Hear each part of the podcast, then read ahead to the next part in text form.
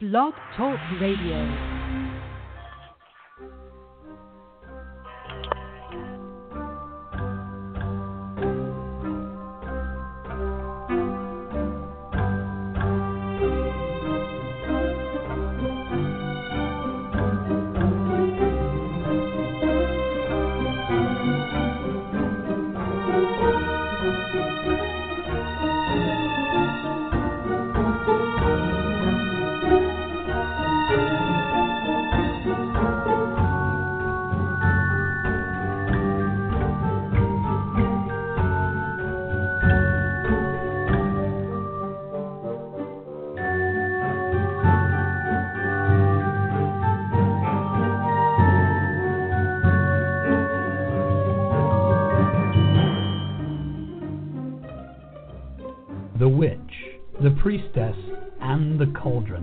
A podcast featuring Elvyra Love and Phoenix LeFae, two out of the room closet professional witches with over 70 years combined experience of making magic.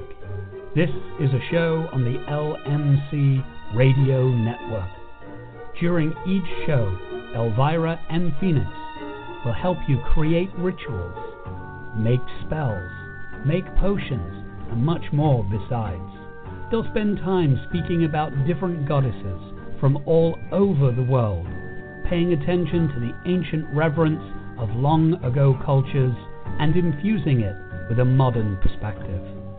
Elvyra, Phoenix, take it away. Well, there we go. I almost didn't unmute us fast enough. oh my gosh, for us to run in and say, we're taking it away, you know, that's kind of like the the ultimate in an oxymoron. Well, I guess they aren't there yet. We're literally muted. Yeah. well, we've had that happen too, I guess, in our time. Um, well, this is a, an interesting time. I'm going to just jump in. How was your week and the last time we had our wonderful conversations? What has happened? Yeah, let's see what has happened. You know, today is very full. I have a very busy schedule. What's I was noticing. Um, so I'm I'm teaching at California Witch Camp this summer, which I was supposed to do last summer, and it was obviously because of COVID put on hold and rescheduled for this summer. But it still won't be happening in person. The location where it's normally held has shut down any in-person gatherings for the year so we're going to do it online. And I've noticed, I don't know if there's a correlation here or if I'm just making this up, but I've noticed that ever since the energy of California Witch Camp and all that entails being a facilitator of that process, you know, teaching a path and putting together rituals and holding this spiritual energetics for seven days, all of a sudden my calendar feels full. Like I've got stuff going on every day. Tomorrow, I've got a bunch of shop business to do. Sunday, I'm hosting my friend's baby shower. I, I have like student meetings and reading appointments and classes. You know, it's like all the stuff I normally do, but one of the things COVID has done for me is create a lot more spaciousness where I'm not actually overscheduled.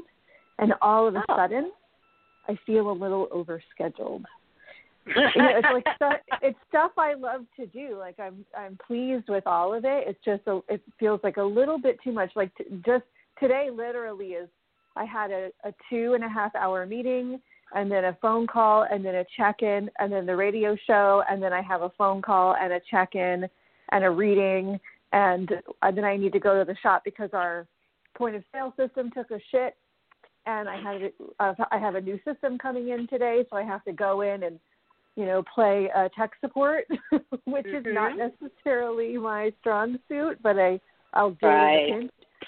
So you know, it's just like today's too full. Today's too full, but you know, everything's good. Everything's, everything's good. good. Well, that's good to hear that doing? everything is. Good. How am I doing? Well, let's see. Um, I finally got.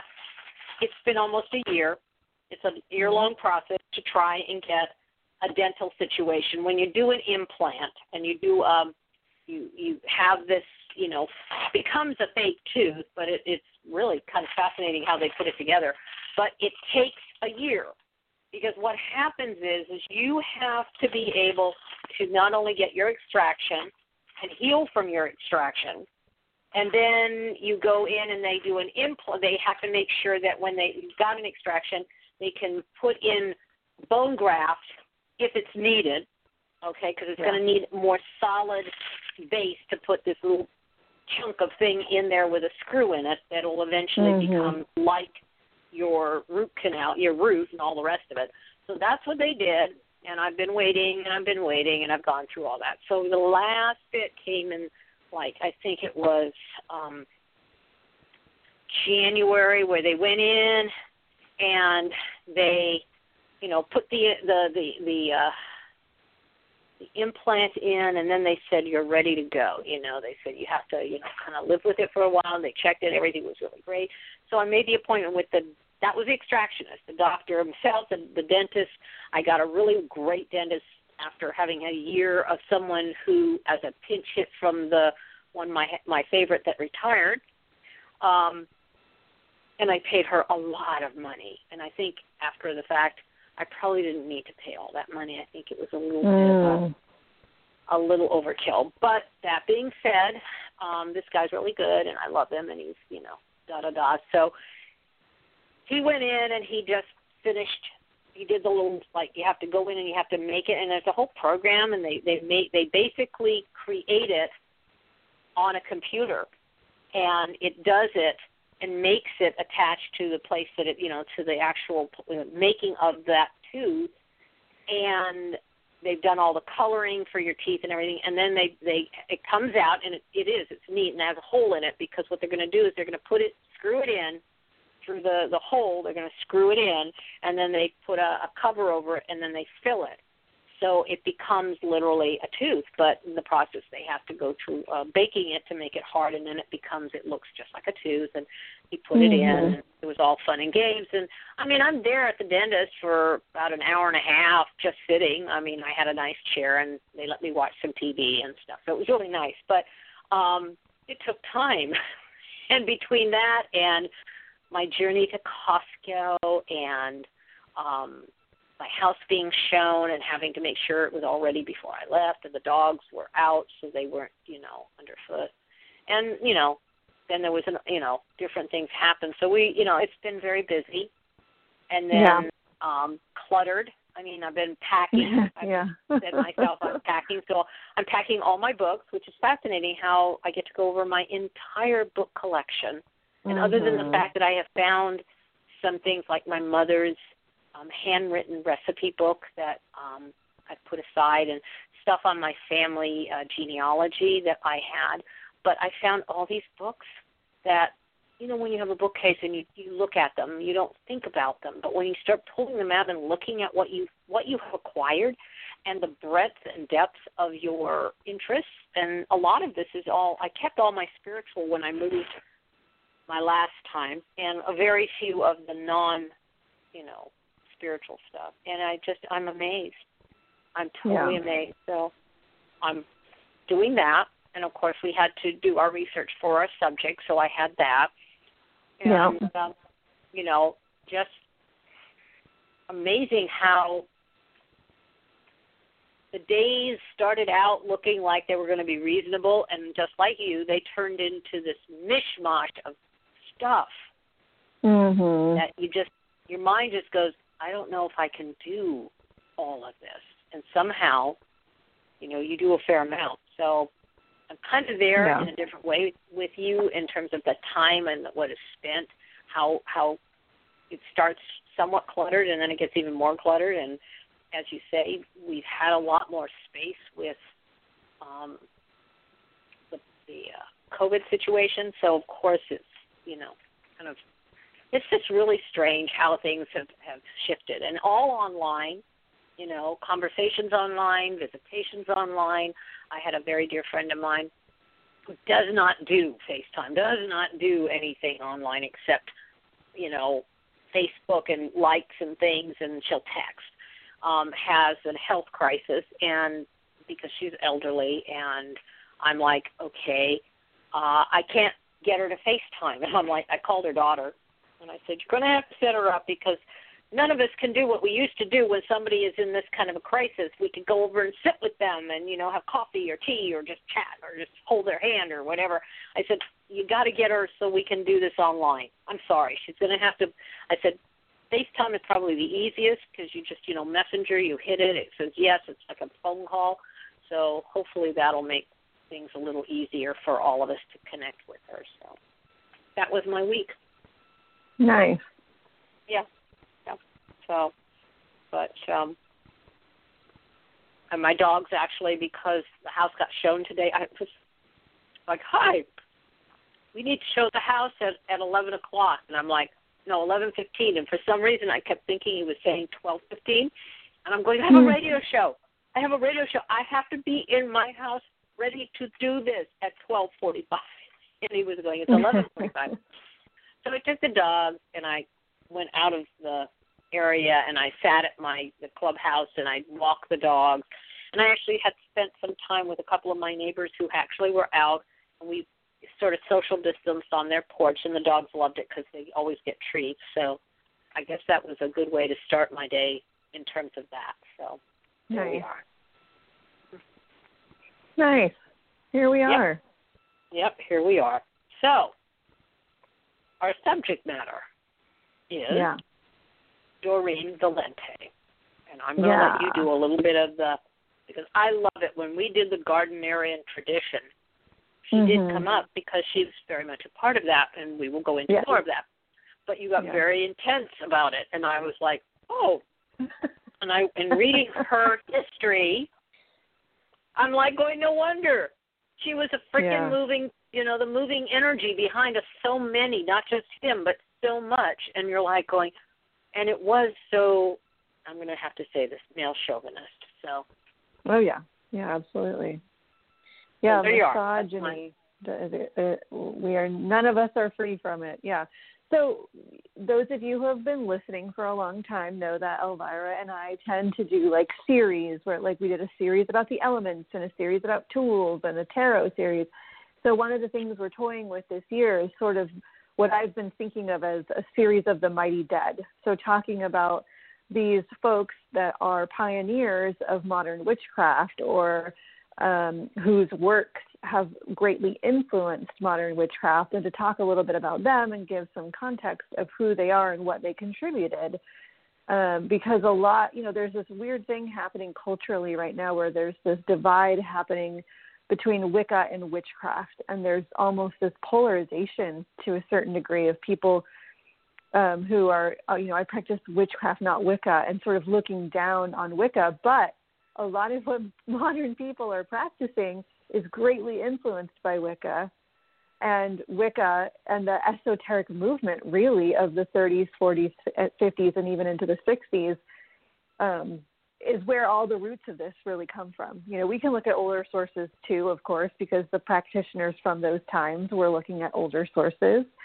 But we're greatly influenced by all of that. And Doreen Valiente is the first name that we're calling upon in our mighty dead memory, and uh, and I'm excited about it because she's pretty cool. yeah, she really is, and you know, as I said, I was just I was really stunned, you know, with the um, the history of this woman, yeah. and you're just like going. Yeah. And I have to say, and it's not a spoiler, she never had children. Right. And you know, she she turned her energies in a time when you know, again, there was a lot of change in women uh women's roles and how they, mm-hmm. you know, mm-hmm. where they were and she mm-hmm. was you know, had several husbands, she had no children that she had. It was just she devoted herself to this particular focus. And mm-hmm. I'm just I went, Wow. So Yeah. Yeah, and you know, she wasn't like a lot of what we have, you know, even Gerald Gardner to a certain extent was kind of a wealthy dude, and and you know, the, it's likely that some of Gardner's money came from being shady and and and taking bribes and things like that. But whatever, he had a lot of money. Doreen Valiente didn't. She lived in council estates, which in in in England, council estates are government housing. Um, so when you can't afford, um, you know, when you can't afford to to pay for your own housing, you can apply for government housing, and it's free housing. So it's like the you know what we might call the projects in the United States. Right. They're, these are right. very very small, very um, plain lodgings. And in fact, some of the writings about her towards her end of life, describing her council flat, was that it was cramped and cluttered and filled with books. You know, it hmm. was an uncomfortable, tiny apartment. So here we don't have a socialite. This is not a socialite woman who was wealthy and could just explore the esoteric to fulfill her, you know, boredom of just having so much money she didn't have anything else to do. Like she had to work, she had jobs in different um, companies and organizations all throughout her life in exploring spirituality. She was married twice, like you said, Elvyra, but they were both foreign men.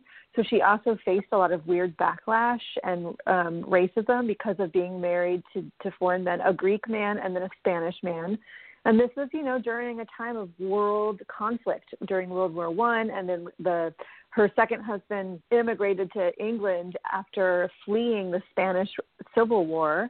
So it's also a very different time that she was coming into all of this um, yeah, well, maybe just I'll give some like overarching information, and then we can kind of go through her life. Perhaps maybe that's a good way yeah. to do it. But that's a she's good one. a British woman. She was born in on January fourth in 1922 in London, England, um, and then she lived for 77 years. She died in 1999. So I know for me, when I hear someone born in 1922, that sounds like someone that I couldn't have had interaction with. To me, that seems like someone from a different era. But she died in 1999. Like I was, I turned 21 in 1999. You know, we definitely could have connected. And I was a witch in 1995. You know, like I had this four-year window where I was a witch at the same time as Doreen Valiente. You know, like ooh. yeah. Uh, but yeah. she, she was there at the beginning of Wicca. She was the first real high priestess of Gardnerian Wicca, and her influence is is very obvious on it. She also wrote, I don't remember how many books, two, four, six, eight, eleven books um, mm-hmm. that are connected to her. There, there is a uh, autobiography, actually, oh, ten books. The eleventh book is the autobiography that was written about her uh, which I don't have, but it's on my list. Like doing my research, I ordered a book and I have another book on my wish wish list, and then I have three of her books. So I'm excited to get more of them. Wow. Okay. um, but she wrote a lot, and and not just for herself. She wrote books of poetry that were never published. She contributed to a magazine. She created. Um, different pagan organizations. She was involved with the British government for a while. Some people believe she may have been a spy. Um, she was involved with some very famous covens that we will talk about. And she was also, sadly, weirdly, involved with the far right movement of the UK for a short time. Yeah. Uh, And and some people, like her biographer, uh, Robert Cochrane, believes that not Robert Cochrane, Robert Cochrane's The Clan of the Tubal Cain. Who am I thinking of? Was it Philip Heselton? Yes, thank you, Heselton. Um, he he wrote her biography, and he thinks that she was involved with the far right movement as a spy. Mm-hmm. I don't know if I if I believe that, but I think that's a lovely potentiality. But um, she actually left the organization writing a letter that she uh, was not happy with the movement's um, feelings about the women's movement and homosexual rights and something mm-hmm. else. And basically, she was like, these are more progressive ideas. So, she, you know, if she was a far right sympathizer, she clearly changed her mind. And even in the late 90s, was talking about gay rights uh, very publicly and openly. So, um, you know, a complicated lady who has had huge influence on us modern practitioners. Mm-hmm. By the way, it was sex education. Oh, yeah, oh, thank you. It was very much about, you know, um, it was things that she obviously threw. and if you're going to figure out from her beginning contact with Gardner, mm-hmm. you know, naked uh, process. We, you know, to be skyclad was part of a lot of the ones of the traditions and the different covens that came and went in her life. But I think it's yeah, and that in itself led to, if you think about it, if you're going to do that, then you know the other part is sex education and knowing what you're where things go and how they go, rather than you know mm-hmm. the way it was, which was nobody talked about it and it was you know it was never there was nothing about that to be ever considered. So I think yeah, that, yeah she you know and you say she, you know, was they thought she was a, you know, an infiltrator. Well, you know, the funny part is when I started reading and I started going, she worked at Bletchley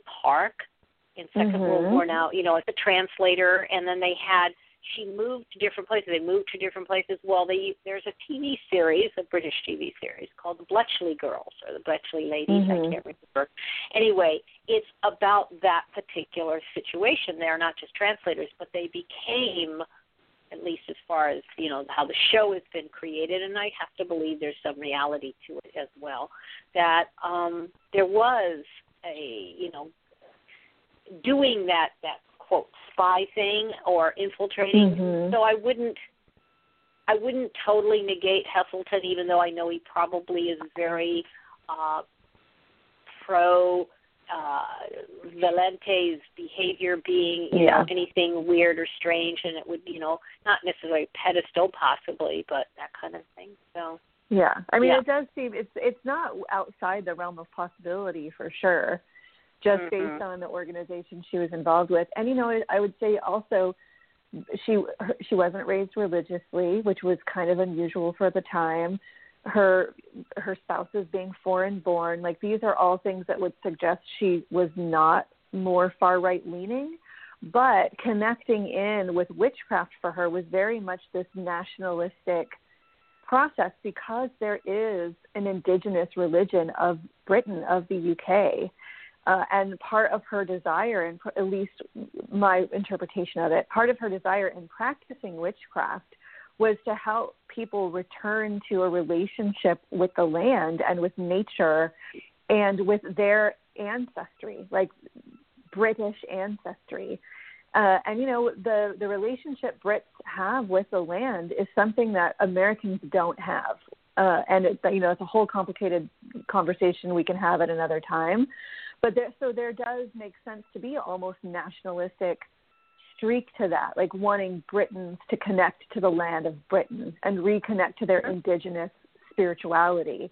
That's not necessarily like being down on homosexuality or being down on immigration or blah blah blah.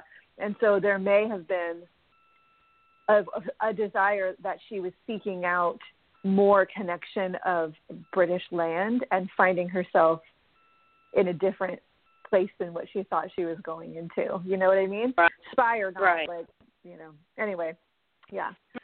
But I do like um supposedly, uh, you know, I always take these stories about like our elders with a grain of salt because there is so much fantasy built into some of our stories. But supposedly, uh, in in her young childhood, she said that she had an early spiritual experience by staring at the moon and this isn't elaborated on um, in some of the writings about her. I don't have her autobiography, or not her autobiography. I don't have Heselton's biography. That's on my list to get because I'm curious if there's more about that that moment when she was a young child. Um, yeah.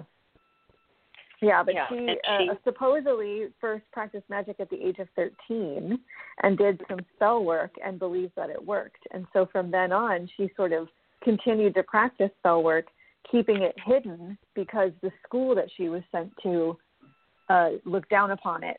And she was sent to a convent school in order to get her to stop practicing witchcraft, and she basically ran away. yeah, I thought that was great. She ran away at 15 because she hated it, and her parents mm-hmm. were very upset about it. I mean, it was uh, what the father was Methodist and the mother was um Congregationalist.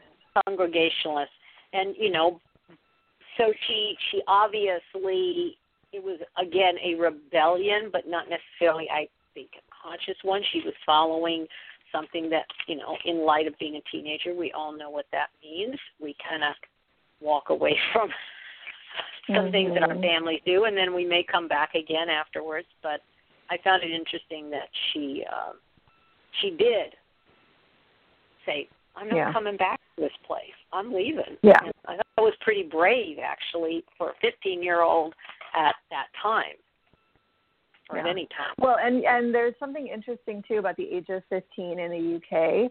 Um, that's when you can. Well, it's not like that anymore. But like for for my spouse who's from the UK and his mother, at 15 you can leave school and take an apprenticeship. So like my mother-in-law, she left teen and went and became an apprentice at, at a hair salon. She became a hairdresser. So it wasn't that unusual to leave school at 15 and not go back. You would have to then join the workforce or have some sort of plan, which is what Doreen Valiente did. She became, um, she worked at a factory and then she became a clerk at the Unemployment Assistance Board. So she immediately went into working.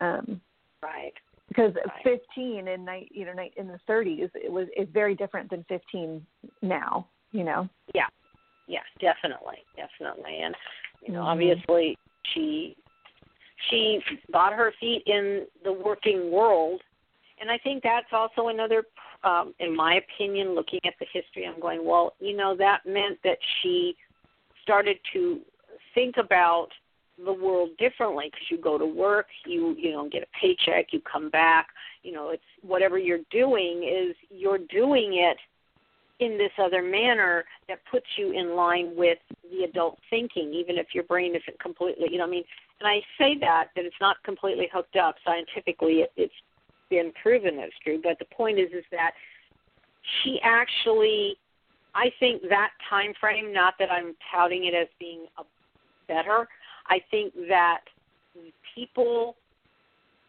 connected with more adult things and put themselves in that space, whereas, and I'm going to get a little political, um, that we have subsequently and uh, you know gone and coddled our our kids to a degree that they don't grow up mm-hmm. in a manner unless mm-hmm. they're you know unless they're either third world or they're um, socially or ethnically depressed, you mm-hmm. know, in terms of that. But for the bulk of it, and I'm not even going to say white, I'm just going to say for the bulk of the people that have this other world that they have made and lived and worked to get, they've taken their children and given them the best supposedly for what they're trying to do, but in a way they've hampered them and mm-hmm. they've they've hampered that that maturity level that I you know in reading this, I mean my father was born in 1902, so he lived through you know the Spanish War, the Spanish flu,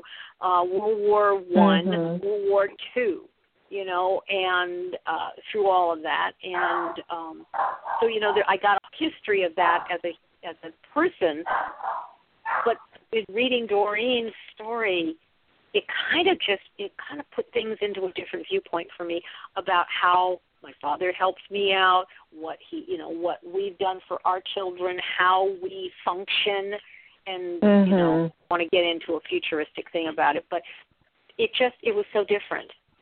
So for right. for her yeah. to start yeah. a life at 15, wow, yeah. Right. Yeah, and it, it wasn't until after her second. So her first husband died in the war. Um, mm-hmm. He was on a a Navy boat that was sunk off the west coast of Africa. Well, he was declared missing in action. It's assumed he died. It's highly likely.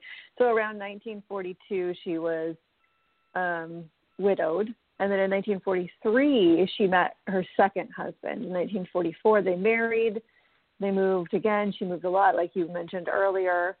Uh, and it was shortly thereafter that she started developing an interest in the occult and her and her husband moved to a town nearby her mother. So she had her mother nearby and her husband nearby. And basically, through the rest of her husband's life, at least, well, and her mother's, she practiced the occult and she was involved with different covens and she did a lot of research and was heavily involved, but neither of them w- was involved. Her husband was never involved. And she kept it kind of on the DL and a secret until her mother died. It wasn't until her mother died that she became much more open and public about it.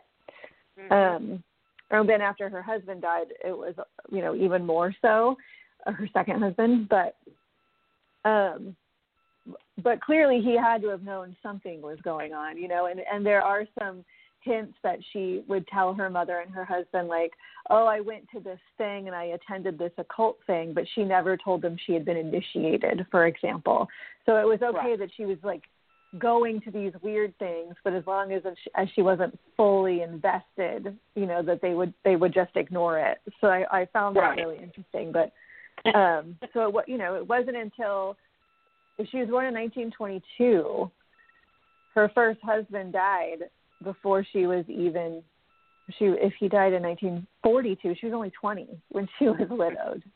Right right. Right and this is when she really starts to dig into the occult on her own and supposedly she started practicing ceremonial magic on her own at that point from book right directly out of books um based on the hermetic order of the golden dawn uh, very ceremonial. It wasn't until the 50s that she connected with Gerald Gardner and um, got really involved in what we now consider Wicca or the witchcraft of Britain, so to speak. Mm-hmm. Interesting you mentioned about the Hermetic Order of the Golden Dawn. She Mm-hmm. also mm-hmm. read extensively Aleister Crowley. She she really yes. delved into it. Not that she went into it, she just her interest of knowing um, what it was, you know, what was actually going on, what was this, and that holds her in good stead for when she deals with Gerald Gardner. And I will yeah. let that be a, a lead in for whatever you want to say. But I think that it's fascinating when I, again, we had snippets of this when we were talking about the Gardnerian tradition, but now mm-hmm. I got Mm-hmm. like this whole other, it's like a whole nother point of reference that comes with it and it's like wow now i understand yeah. she she you know like a lot of us we may read about and we will research the dark arts or the strain the the the the other side of what we tend to feel more comfortable with because it's to know it is at least to understand where some of that comes from and why we want to do what we want to do even better. Yeah, absolutely.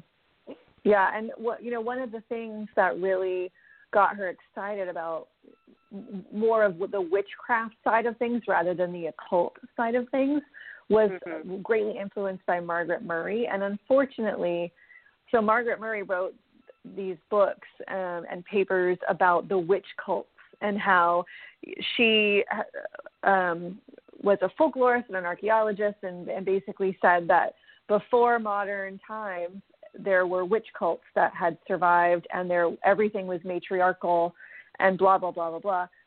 Pretty much everything that she's written has been disproven. So it's a beautiful thought and a theory that all of these cultures had witch cults and that there was this underground uh, matriarchal system but it probably isn't true. And right. so she got really excited about this concept and through her readings on these concepts found out that there was a witchcraft museum um, in England on the Isle of Man and Gerald Gardner was the resident witch, quote unquote, of the Witchcraft Museum.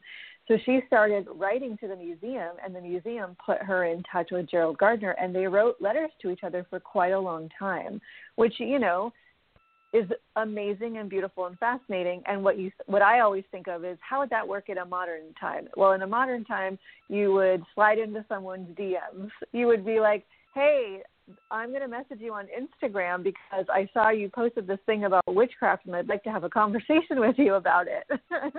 and this is like writing letters is like the old form of instant messaging, you know. So really, it was a, it was a long time before they actually met face to face. And when they met, like pretty much right off the bat, he gave her a copy of his book, High Magic's Aid. With his, it's a it's a fictionalized book, but it's very much like what Margaret Murray was espousing in her writings. Uh, he talked to her about ritual nudity, uh, and then in 1953, on the summer solstice, you gotta love that. She was initiated. Uh, she got to read from his Book of Shadows, Ger- um, Gerald Gardner specifically. I'm not sure if I said that. uh, that same visit, her and Gerald Gardner and uh, Grimes, who uh, Edith Woodford Grimes, who is also known as Dafo, who supposedly um, who initiated Gerald Gardner. Whole long story that we won't talk about today, probably. But the three of them went to Stonehenge, where the Druids were doing their summer solstice ritual. So, if you've ever been initiated into any tradition or done an initiation ritual, it's pretty big and intense and, and, and transformative. For me, I'm thinking, and then you went to Stonehenge and you participated yeah. in a Druid ritual. Like, that day would have blown my fucking mind. I would have been like totally spiritually blown out. What a cool day. mm-hmm. Mm-hmm. Exactly. It would have been again, that was like taking one level and pumping it up even more. And the fact that yeah. that happened, I think provides you with the kind of we'll talk more American kind of woo woo stuff. The energy she had in her and that she could hold, that she would do something like that and not become a puddle. Mhm. Yeah. Yeah. It was shortly after that that Gardner invited her to his coven where she met the other coven members. Who they are is not known. There's conjecture and assumptions, but um she became the high priestess of that coven pretty quick. And this is what I love, and I'm going to kind of skip around here for a minute. Uh, you know, we've been kind of following like this timetable, but I'm going to skip around a little bit. So she gets heavily involved with Gardner. They have a coven. She becomes the high priestess of that coven. The way it works in most British traditional witchcraft covens is the high priestess is in charge. She decides what happens. She makes the rules. Uh, and so Gerald Gardner and Doreen Valiente started to have very different feelings about witchcraft in general and about how the coven should run. Gerald Gardner really wanted publicity. He wanted he wanted the public to know about witchcraft. Was that because he didn't want to hide in the shadows? Was that because he wanted fame? Was that because he wanted witchcraft to be accessible? We don't know. It's probably a little bit of all of those things. But Doreen Valiente was not interested in witchcraft being mainstream or being famous or any of that. And so they had a very pretty dramatic split. And, you know, anyone who practices Wicca or is involved with any witchcraft community that it is the joke that it's the first great schism of witchcraft and that we've done nothing since but have dramatic schisms in the witchcraft community. Right, right, exactly. Isn't that interesting? But and and yeah. The fi- I just the final straw that broke the, her back in this relationship with Gardner was her and some of the other members of the coven put together some laws. What they wanted to like ratify their structure and basically say we're going to keep some of this stuff a secret. We're we're we're going to keep some of the the the names of the members a secret. We're we're going to turn this around a little bit. At the same time, Gerald Gardner found out they were creating these quote unquote laws he implemented his own laws and he said that these laws he was he was like oh we don't need laws. These already exist and these were handed down to me by the new forest coven who initiated me. So these are older laws therefore more valid laws and basically it says we get to replace you as high priestess. So there is a lot of argument whether these quote unquote laws that Gerald Gardner said were handed down to him were were true or whether he just made them up to get one over on her. My opinion is he totally made that shit up, but I can't prove or disprove any of it. So we could argue about it until we're blue in the face. The bottom line is she tried to create rules. He superseded those rules. They had a big blowout, and she left Gardnerian Wicca behind and moved on to do other things. Um, I would like to step in and sort of say that before all that, when he did give her the Book of Shadows, at some point she started to see a lot of the Crowley things in it. Oh yeah, that's right. Point that up, and she, you know, and then he kind of there was some statement sort of like, well, if you can do it better, do it. And she went ahead and God darn, she did it better. She and you know, she wound up with you know the, the charge of the goddess, and she put in yeah. some of these things that have become iconic for our yeah. our spiritual and religious path in witchcraft slash Wicca because they're they're not one and the same, but they are part and parcel. It's like brother and sister kind of a thing. Um, mm-hmm. And I found that that was the thing we talked about with the Gardnerian tradition is that she didn't get all the credit at the time. No. Because she was a woman, but she was also yeah. she and now looking at it it was also I think a part of her not wanting to be in the public to get the kind of credit that he was trying to get meaning mm-hmm. she wanted credit but she didn't she wanted credit as a true um researcher and uh a writer rather than a uh you know uh, get out and and you're so great and wonderful and you know the the mm-hmm. kind of like oh my god oh my god the personality. your, your thing yeah. yeah. So, but it was so much. You know, when I got that, I was like, look at that, and then you start looking at the different things she wrote for the for the uh, Book of Shadows and others that we know of as mm-hmm. standards.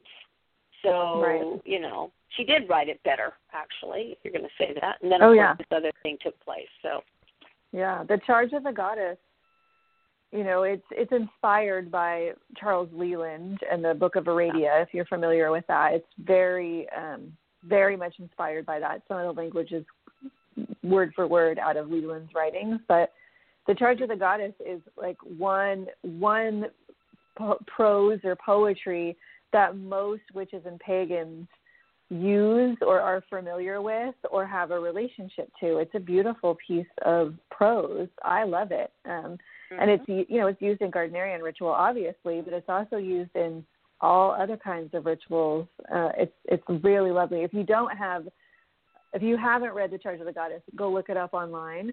And the version that I use is Doreen Valiente's version that's been adapted by Starhawk. So just a little bit of the language is different, but ultimately it's it's not that different. So it's quite beautiful.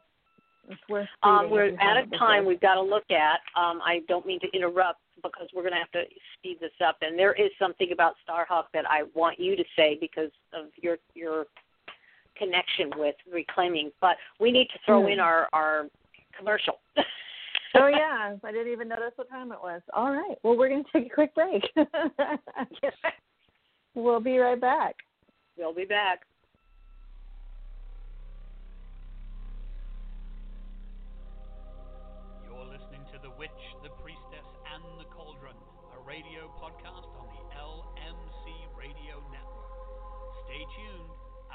Magic is coming your way right after these messages.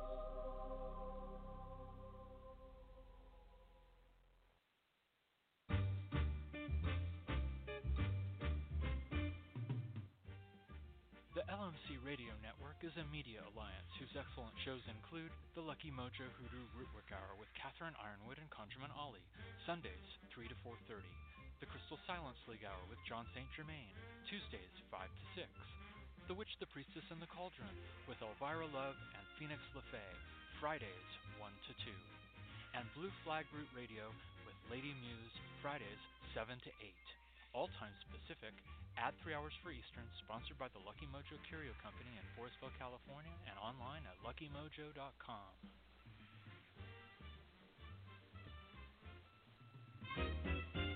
That wasn't so ah. bad.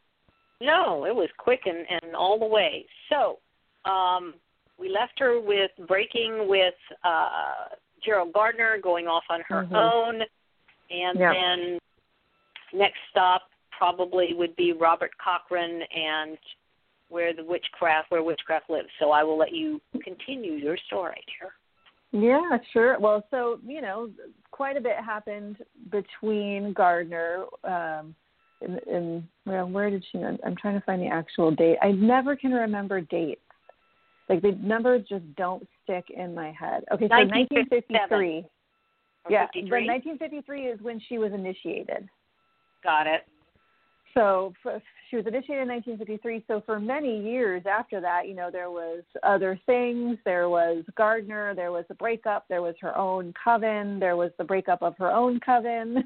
there was um, mending of fences and blah blah blah. He, you know, Gardner died in '64, and when he died, they, it was believed that they were in, on good terms.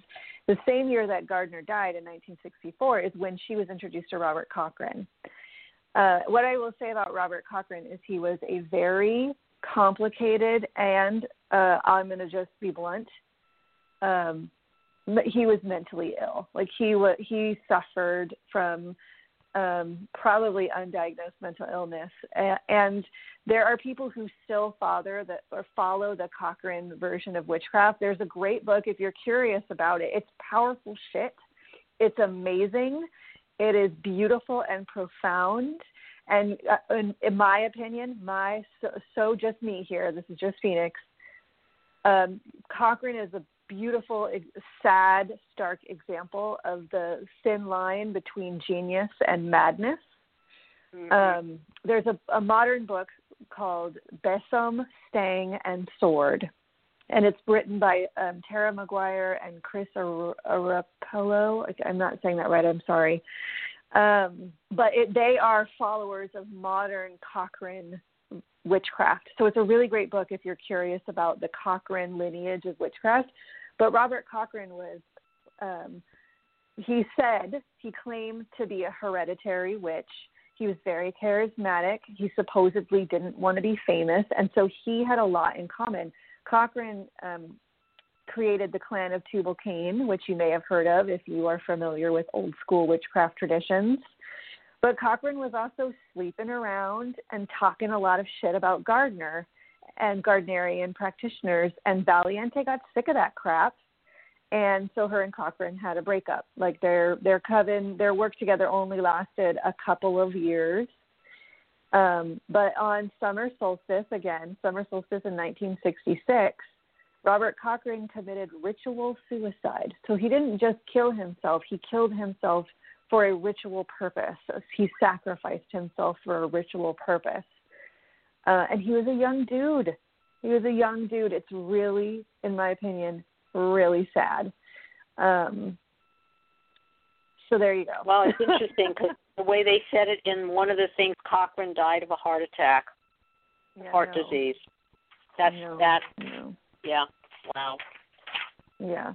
All right. Yeah, and well, there, there, obviously there's controversy about that, right? Because no one wants to make suicide look like a glamorous thing to do. You know, suicide is, um, you know, that's someone who's suffering and struggling. Uh, and and my opinion, again, so my opinion, and I don't mean to be offensive, but I feel like Cochrane had some serious demons that he was not getting help for um, and that maybe that life could have been longer and we could have had more of his genius if he didn't go through that process. And there are some people who would say he did not do that, that he, you know, died of heart disease or blah, blah, blah, blah, blah. But, right. um, you know, I think that the main, the main convo about it is yes, you know, it, it was, uh, he was 35, right? Like he's 35. Most 35 year olds aren't dying of heart disease, you know? So anyway, blah, blah, blah. Yeah. Blah blah blah. We're not talking about Cochrane. We're talking about Valiente and what a badass lady she was. Yeah, yeah. She obviously, you know, went on into. She actually did more publications by this time. She was writing more mm-hmm. articles, and she was, you know, making herself, you know, she was putting out her information. And I think that was yeah. really um, the next step in her development as we see it in the history of her life. And I think that when she wound up, I think it was after Cochrane in 1970 to 84, the Pagan Front, the National mm-hmm. Front, and other publications that she started, you know, connecting with, working with, reading, writing for. Yeah. So. Yeah, and in 1972, during that window, is when her husband died. Her second husband died.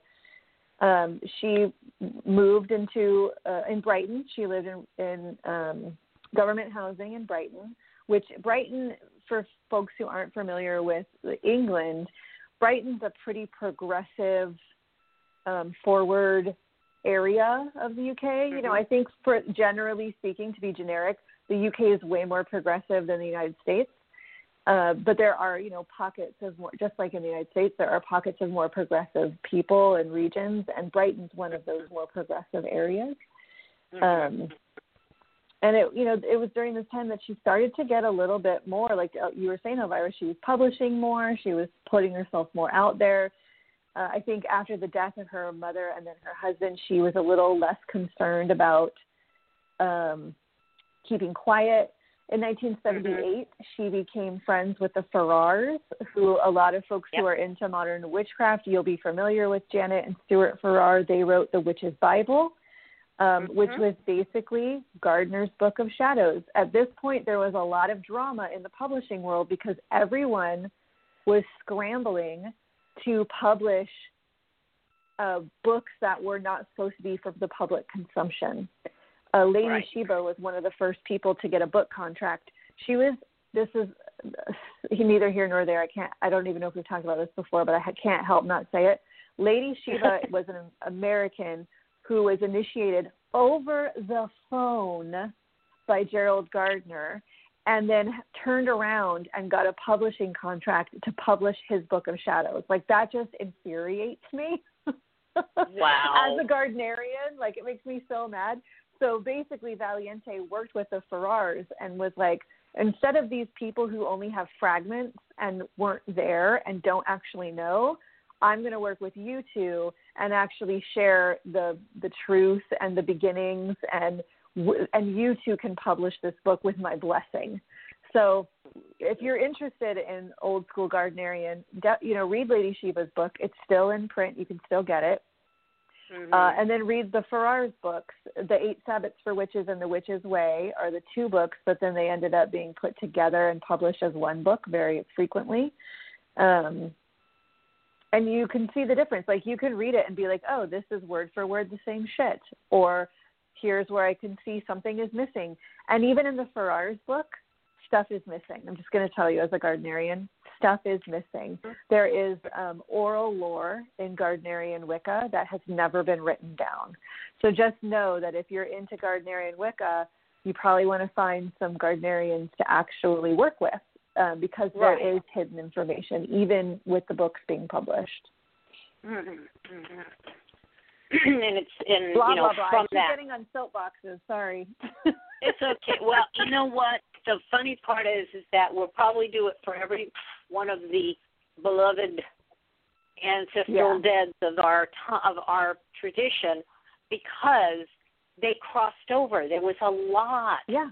Of yeah. you know mixing and matching and moving around, and fascinating enough as it is, you know, it also created for this drama of everything as backdrop for a bunch of stuff. So, yeah. um, yeah, and and and the I'm trying to look here because I'm looking at.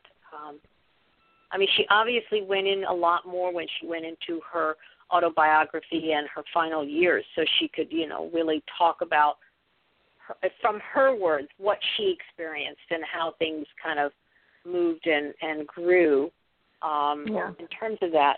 So um, let's see what else. Where do you want to go? We've got about ten minutes, so yeah. for something here.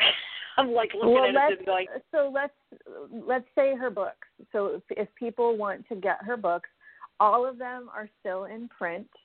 Um, they've been reprinted, right? Like all of the books that I have of hers are printed in the 2000s. Like this one's 2014. This one's 2000 something, 2007. Uh, so they're all, you can still get these books. They're not like, you know, dusty covers that are going to cost you hundreds of dollars. You can get them. But her first book was published in 1962, and it's called Where Witchcraft Lives. Mm-hmm. That's the one that I had forgotten about, and I ordered during my research. It's supposed to be here on Sunday. I'm really excited about it. there you go. Then in 19, in 1973, she published an ABC of Witchcraft. Mm-hmm. In 1975, she published Natural Magic. I have that one. It's pretty interesting. I'm actually putting these on my uh, to be read pile because uh, I haven't read them in decades. So I am uh, excited to dig back into all of this. This is my year of reading old esoteric books, so I'm excited. Uh, sorry. Then in 1978, she wrote Witchcraft for Tomorrow, and I Which believe I you have that one. Have. Right? Yeah, yeah, yeah, I do. In 1989, she wrote The Rebirth of Witchcraft. Uh, in 2000, The Charge of the Goddess. I am unfamiliar with that one, so I'm going to have to look into it. 2011, uh, there was a limited edition of Where Witchcraft Lives that came out. uh, in 2014, an expanded edition of The Charge of the Goddess came out, and then in 2016 is when her um, uh, Heselton biography was written, and that one's called Doreen Valiente Witch, and that's a, that's new, obviously 2016. It hasn't been out that long, and I know when it came out, people were excited about it. I haven't read it. That's like I said, it's on my wish list now to get that one. So there you go. It's definitely worth picking up a couple of these and reading them and getting the vibe of who she was and what she brought into our culture as witches.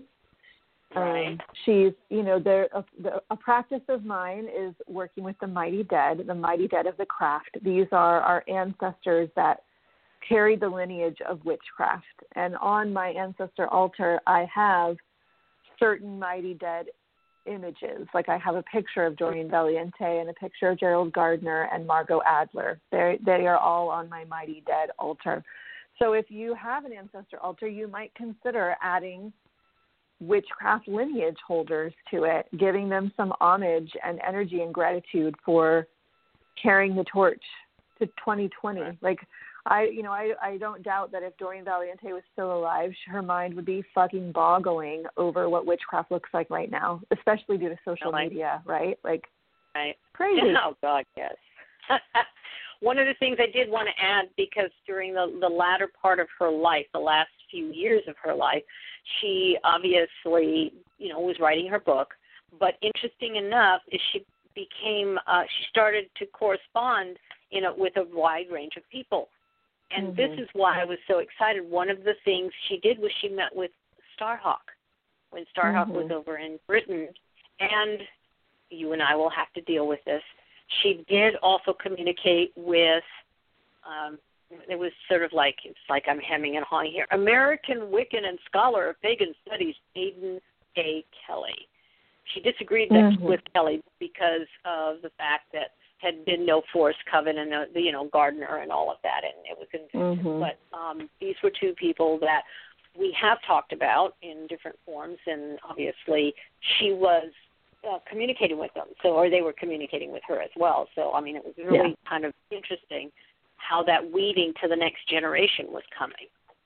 Yeah, yeah, absolutely. And you know, think about like in the late '90s, Starhawk was pretty fucking famous you know, her yep. book was written in is published in 1979, uh, and the her book, her first book, The Spiral Dance, that revolutionized witchcraft in the 80s and into the 90s. So, so imagine Starhawk, who was so inspired by Doreen Valiente, getting to meet her and Doreen Valiente mm-hmm. getting to see this representative of what modern witchcraft was in the 90s. Like, what a beautiful meeting that would have been if I could be a fly on the wall, you know? Like, that's so cool. Um, yeah. And, you know, I, I've not made a secret about my distaste for Aidan Kelly. I'm not a fan of that guy. I think he's shady. Uh, and he's done a lot of shady things in the witchcraft community, including outing people um, and then bouncing and and returning only when he needs money. Like I'm not a fan of that guy, so mm-hmm. Um, mm-hmm. Uh, I I I'm pretty loud about my opinions. well, it shows there's a sense of integrity and ethics, and I think yeah. that even with the infighting of different, you know, covens going from this to that to the other thing and whatever is that yeah. there's there's a line you you draw in the sand of ethics and integrity, and that I think is yeah. when you cross that, you get the kind of feelings you have about certain people in our yeah. community. Period. Yeah, and you know I think I it's do important too. when we ha- when we talk about the mighty dead, when we talk about ancestors of the craft, when we talk about people who have been influential on what modern witchcraft looks like, we need to be honest about who they are and who they were because mm-hmm. there are predators in every religious system and in every spiritual group, sadly. Yes. And if we yes. try to lie or cover up the fact that there are shitty people who are t- trying to be leaders and take up the mantle of leadership in our communities, if we let them get away with it, that's how abuse continues to perpetuate. So, I, if I see something shady, I'm going to call it out, and I want other people to feel safe in calling it out too, right? And when we're talking about like some of Gerald Gardner's behaviors would not be tolerated now. Like there's some things about him that I do not like. So I think it's mm-hmm. important we're honest about that shit. Let's not let abusers in our spaces. They can get out. Exactly. exactly. Yeah. All for that. That's a wonderful yeah. way to to kind of close our our session here. I think that ultimately you know what we try to do in our show is to bring information to to give our mm-hmm. points of view to remind people to remind people that there is a need to you know have the integrity and ethics and um, not just be bowled over by some message that you want to consistently believe but you'll and you'll do anything for that it's that's you got you got to you got to have that sense of of integrity to make things really work and i'm you know it's hard to hold in a in a in the kind of cultures that have you know we've come into yeah. recently yeah so. absolutely and on uh, that exciting and upbeat note we're yeah. at our time yay we are at our time that yeah. was very intense. I, I, you know, when I say intense, it was like we had a lot of information. This woman did a lot, and yeah. you know, to try and condense, you know, just history, and then talk about our feelings and how what affected us and where we were in all of this in the in this the situation. It was very well done. I am impressed by by the way we handled this. This is good. So yeah. Yeah. next yes. week and so, we are doing. Yeah. Go ahead. You got it. That's exactly what I was about to say. well, then you can say it, dear. Ask a witch. Yay! Yeah. And we do still have space if you want us to answer your question, if you or have a, a concern, question, curiosity, uh, if there's a topic you want to hear us address, please do write in. Go to our website, witchpriestesscauldron.com, fill out the little questionnaire, send us your question. Uh, we have some questions already, but we could squeeze a few more in. So please don't think it's too late. Uh, get those questions in, and next week we will answer them. Yes. After that, the following week will be our regular uh, rerun for spring equinox. Yay! That's right. The spring is here. Yeah. Somehow, right. I didn't think it was going to get here, but it does. All right. Well, we will see you on the radio next week. Yes. Have a good one. Bye bye.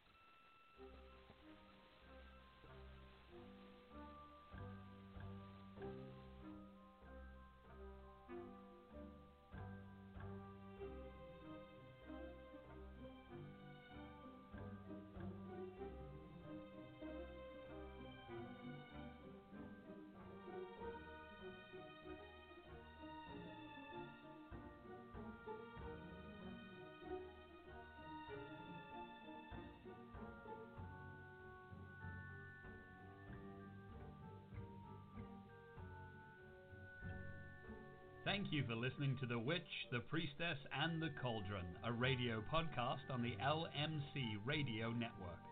Our podcast airs live every Friday at 6 p.m. Pacific and will be available for download. Questions or comments on this show or ideas for upcoming shows can be sent to our website, and that's at www.witchpriestesscauldron.com. Again, that's witchpriestesscauldron.com. On behalf of Elvyra, Phoenix, Alan, and myself, Gwion Raven, a big merry meet and merry part and merry meet again. Blessed be.